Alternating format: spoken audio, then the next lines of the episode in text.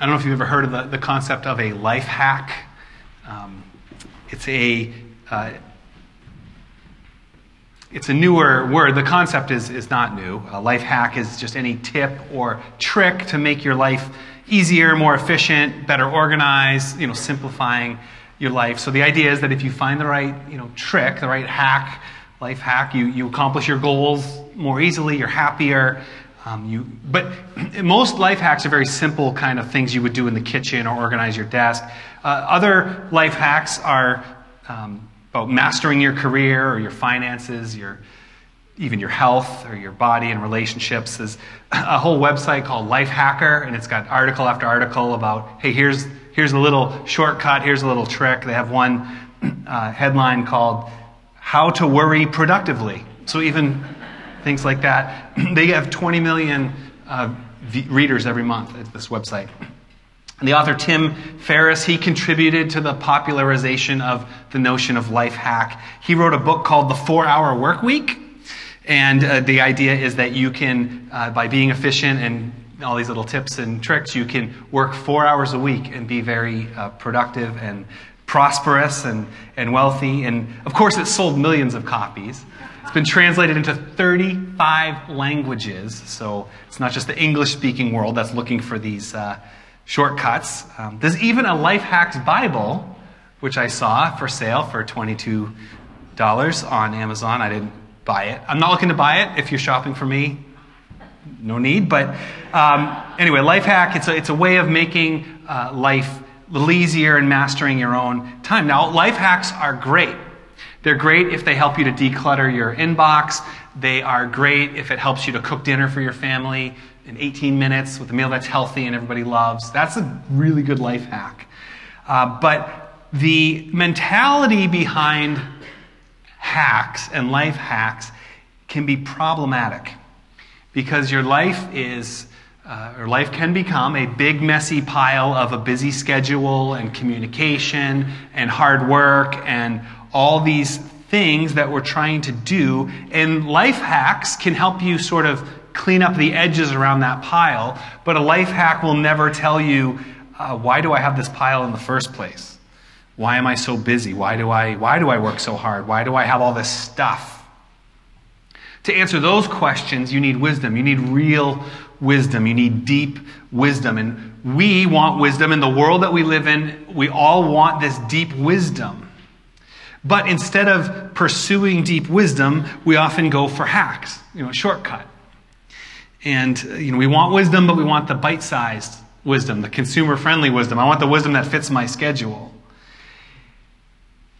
In Jesus Christ, our faith in God through Jesus Christ, we can live with true wisdom, with God's wisdom, infinite wisdom.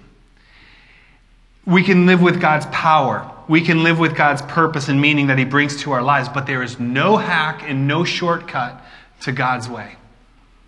God's way is the way of the cross.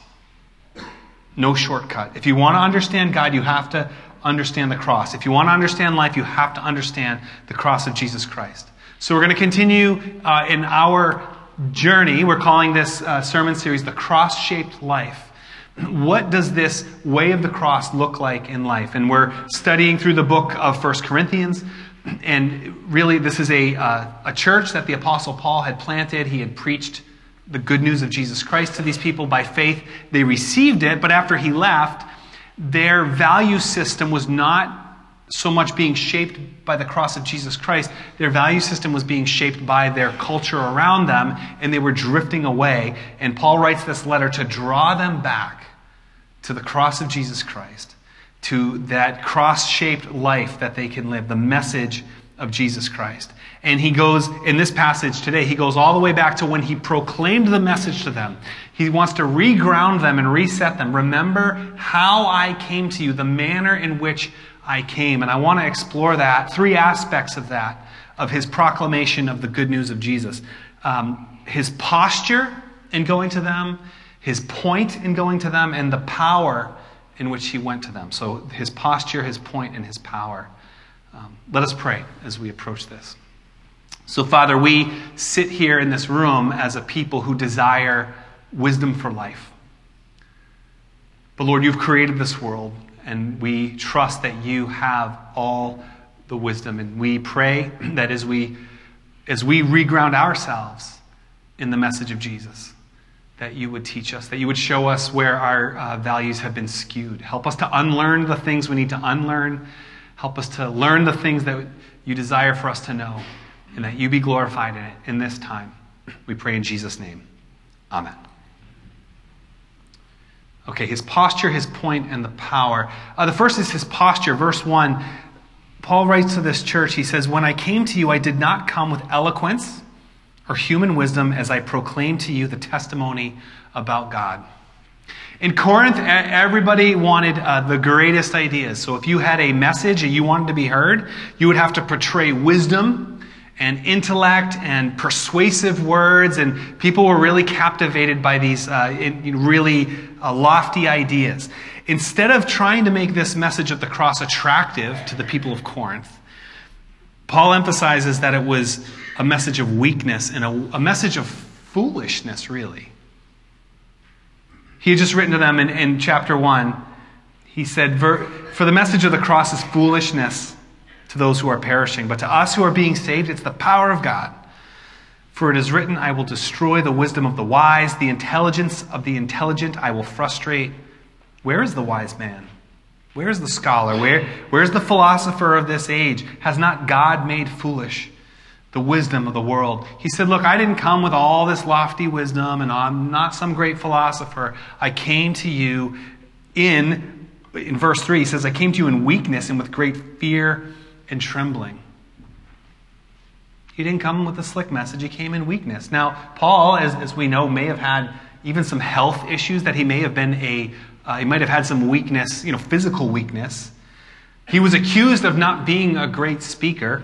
2 Corinthians chapter 10, he writes this.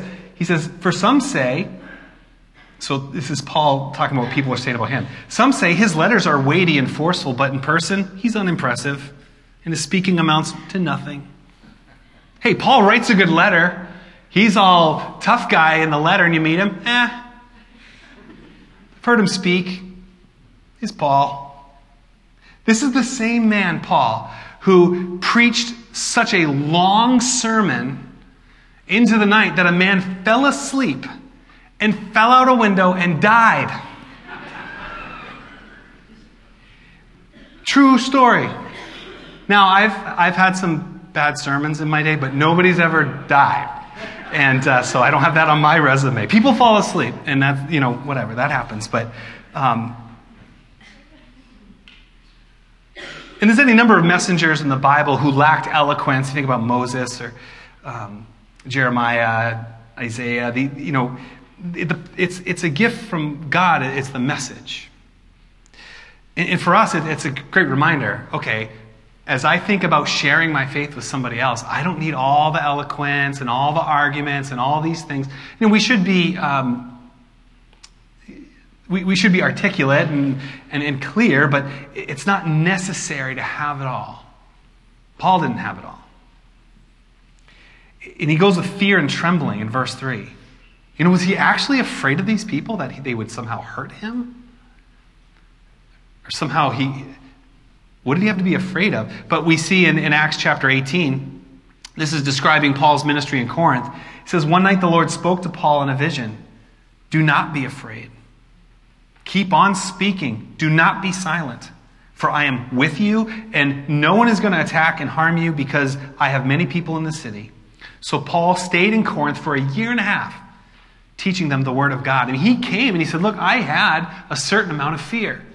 There's the weight of this calling on my life to travel around. Corinth is a crazy city. There's a lot of stuff going on there. Will this have any effect on people? Will I be, you know, there's times when he was um, in trouble and imprisoned and, and threatened and you know what's going to happen in this intense situation? But god says look don't be afraid. Know he said look i didn't come here with all this confidence. I didn't come here with boasting or superiority. I was weak and fearful. You know, I don't know if you've ever had to speak in front of people and you, you get yourself kind of psyched up for that. I, I speak in front of people all, all the time kind of what I do. But you know, you maybe you have to make a presentation at work and you might be nervous about it, but you know you've got a good sales pitch or you've got a good research or good presentation, you've got PowerPoint slides, you've got a new outfit, you know you've got a little joke to start the th- you've got it all and you know you're going to go in and rock the presentation. Uh, you pump yourself up. But here's Paul. He's like, "No, that's not that's not my posture." My message is a strange message. It's a countercultural message. Yet, to the people who by faith receive it, they're forever changed.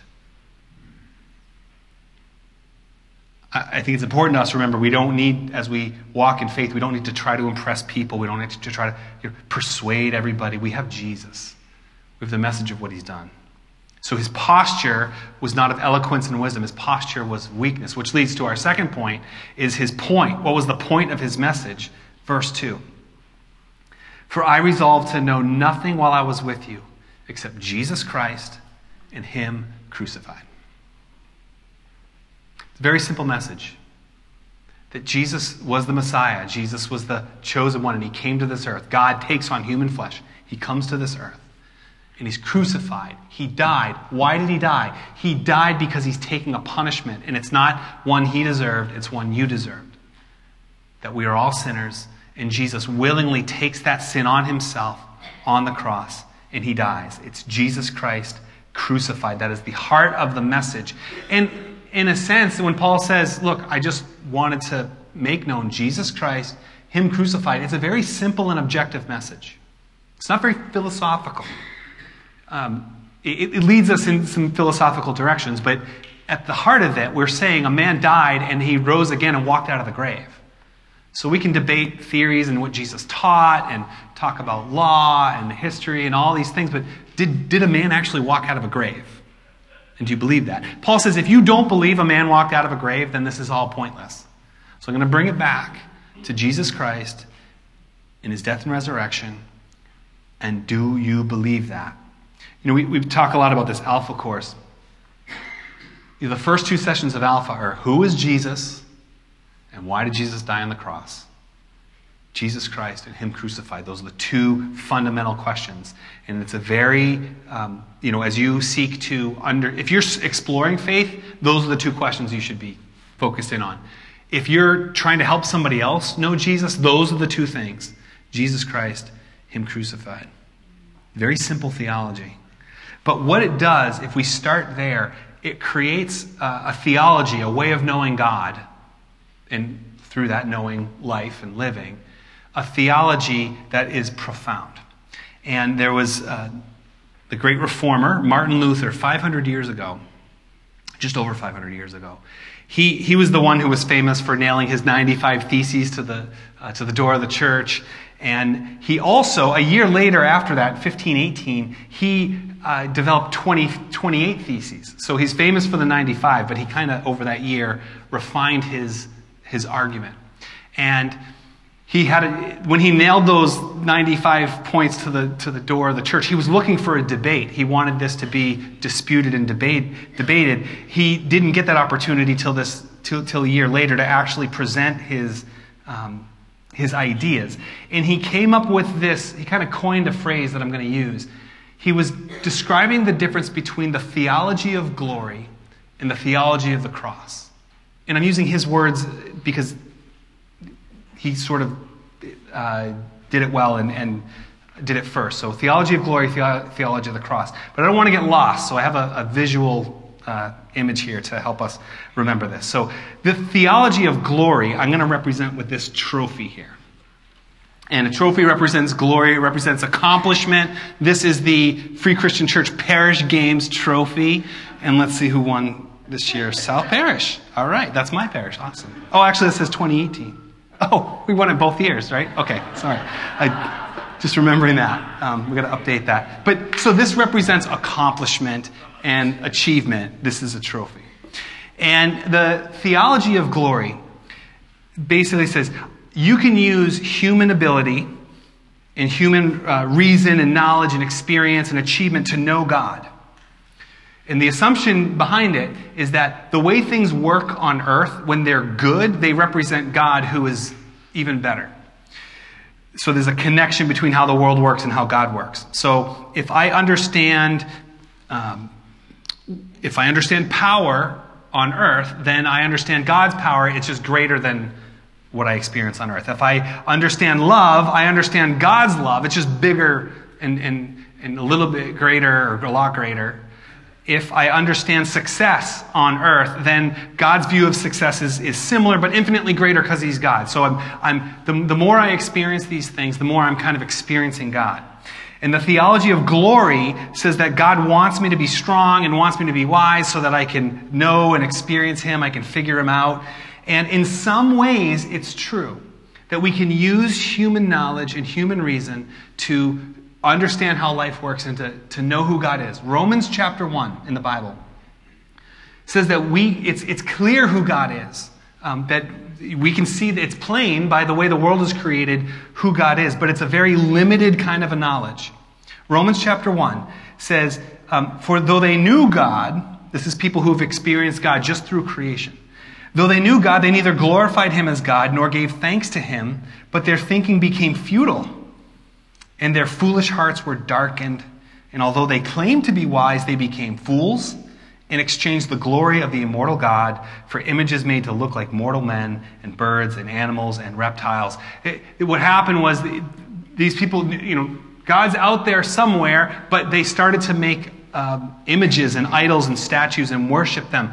What is that? That kind of idolatry is trying to make God more understandable and more controllable and kind of make him work for us in ways that we can understand. Contrast that theology of glory with, with what Luther called the theology of the cross. The theology of the cross is where Paul says, I resolved to know nothing while I was with you except Jesus Christ and Him crucified. That when God came to this earth to save, He didn't come on a path of glory. He uh, didn't come as a great political military leader to wipe out all the enemies and establish this great, strong political, you know, military kingdom. He came as a, a baby, laid in a feeding trough with animals. He was poor. He was known as a man of sorrows. He had no real home. And he saved all people to, who put their faith in him. He saved people through the weakness and the shame of the cross. The theology of the cross is if you want to know who God is, you have to understand the cross. Glory is an upward path to improve your life. Uh, the theology of glory says that if I have success, if I have material possessions, if I have wealth, then I know that God is somehow pleased with me. I know the blessings of God. The theology of the cross, Jesus says, Blessed are the poor in spirit. Blessed are those who mourn. Blessed are the meek. Blessed are those who hunger and thirst for righteousness. Blessed are the merciful. Blessed are the pure in heart. Blessed are peacemakers. Blessed are those who are persecuted. Blessed are you when people insult you, persecute you, and falsely say all kinds of evil against you. It's the theology of the cross. The theology of glory uh, says, you know, make something of your life, accomplish things, leave a legacy uh, through your career, through fame, through your wonderful family, through your health, through your beauty, make an impact in this world. The theology of the cross says you are incapable of, of justifying yourself, of justifying your own existence. You are who you are by the grace of God. That Jesus Christ came and did something you could never do. He took, he took on death for you and defeated it. You could not do that. You are justified by faith in what he has done. You cannot justify yourself. God chose you and He made you who you are. The theology of glory leads me to want to um, be successful, win all my battles, and live happily ever after. And if I get sick, then I'll get healed. And I uh, will, it's going to be about my strength, my power, my accomplishments. But if you experience failure in this way of seeing things, if you get sick and you are not healed, you, what do you do with that? You're confused. You're doubting, you're doubting God. You're doubting yourself and your very existence. And we need to unlearn that. We need to unlearn this path of glory and focus back on the path of the cross, Jesus Christ and Him crucified. Hebrews chapter 12 says, Let us fix our eyes on Jesus, the author and the perfecter of our faith, who for the joy set before him endured the cross, scorning its shame, and sat down at the right hand of the throne of God. Joy to Jesus in the path of the cross was about enduring the cross. Says, Consider him who endured such opposition from sinful men so that you will not grow weary and lose heart. In your struggle against sin, you've not yet resisted to the point of shedding your blood, and you have forgotten that word of encouragement that addresses you as sons. My son, do not make light of the Lord's discipline. Do not lose heart when he rebukes you, because the Lord disciplines those he loves, and he punishes everyone he accepts as a son. Endure hardship as discipline. God is treating you as a son. In the, in the theology of the cross, in the way of the cross, when we suffer and when we face hardship, we know that God has a greater purpose for it. We know that He's still at work. We know that He still counts us as His children. And it's all wrapped up in this message Jesus Christ and Him crucified. It's such a simple message, and it is so profound. And those who grasp that way of knowing God and that way of knowing life know abundant, eternal, and purpose filled life and fellowship with God. That's the message. So Paul came with a posture not of strength, but of weakness, not of wisdom, but just this foolish message. He came, his point was that it was Christ and about Christ crucified. And finally, the power of his message is the Holy Spirit. Good verse 4. My message and preaching were not with wise and persuasive words but with a demonstration of the Spirit's power, so that your faith may not rest in human wisdom, but on God's power. He brought this message, and the Spirit's power was known. The Spirit's power was known because there was no other way this thing would be accepted. Paul was not eloquent and had some great thing that everybody wanted, and these people were not somehow special. They were very ordinary, and yet their lives were changed.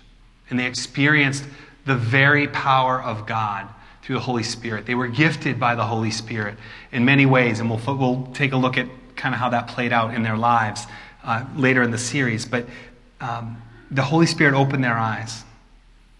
So here, Paul's not pointing to his own power in this, but to God's power. And not to the power of those even who were listening. Verse uh, back in chapter 1, verse 26. Brothers, think of what you were when you were called. Not many of you were wise by human standards, not many influential, not many noble birth. But God chose foolish things of the world to shame the wise. God chose the weak things of the world to shame the strong. He chose the lowly things of this world and the despised things and the things that are not to nullify the things that are, so that no one may boast before him. You know, as we were thinking a lot today about, you know, how do, how do we share our faith, those people in our lives who we want to share this message with, it's, um, it's a simple message, but it's not your work and it's not what you accomplish. It's all about God's Spirit opening eyes and opening hearts to receive it by faith. This church in Corinth needed to reorient their lives back to the way of the cross, and we do too. Not human wisdom, Christ crucified, the power of God in that same message, that very simple message, has been entrusted to us with the same power of God entrusted to us as we bring it to others. And, and I do encourage you, um, just as a sort of a, an outflow from this, to consider who it is you're trusting God with, His power, and lives to change. And you might use, you know, if, if it's helpful to use something like this and, and write it down, use it. If it's not, just hold it before God in prayer that we might be a people who trust God with this. Um, it's not about us. It's about the power of His Spirit. Let us pray. Father, we thank you that Jesus has accomplished everything that we need to know you, to know life that is truly life. And, and Lord, we, we go about our days in a world that does not follow this path, and it is not. Um, it, it is countercultural to, to walk this way, Lord. So we need your grace. We need that same spirit that opened our eyes to it to empower us to continue to live it out every day, wherever you call us, Lord. Be gracious to us. Continue to be gracious to us, to show us your way, to change our hearts, to forgive our sin. For your glory, we pray. Amen.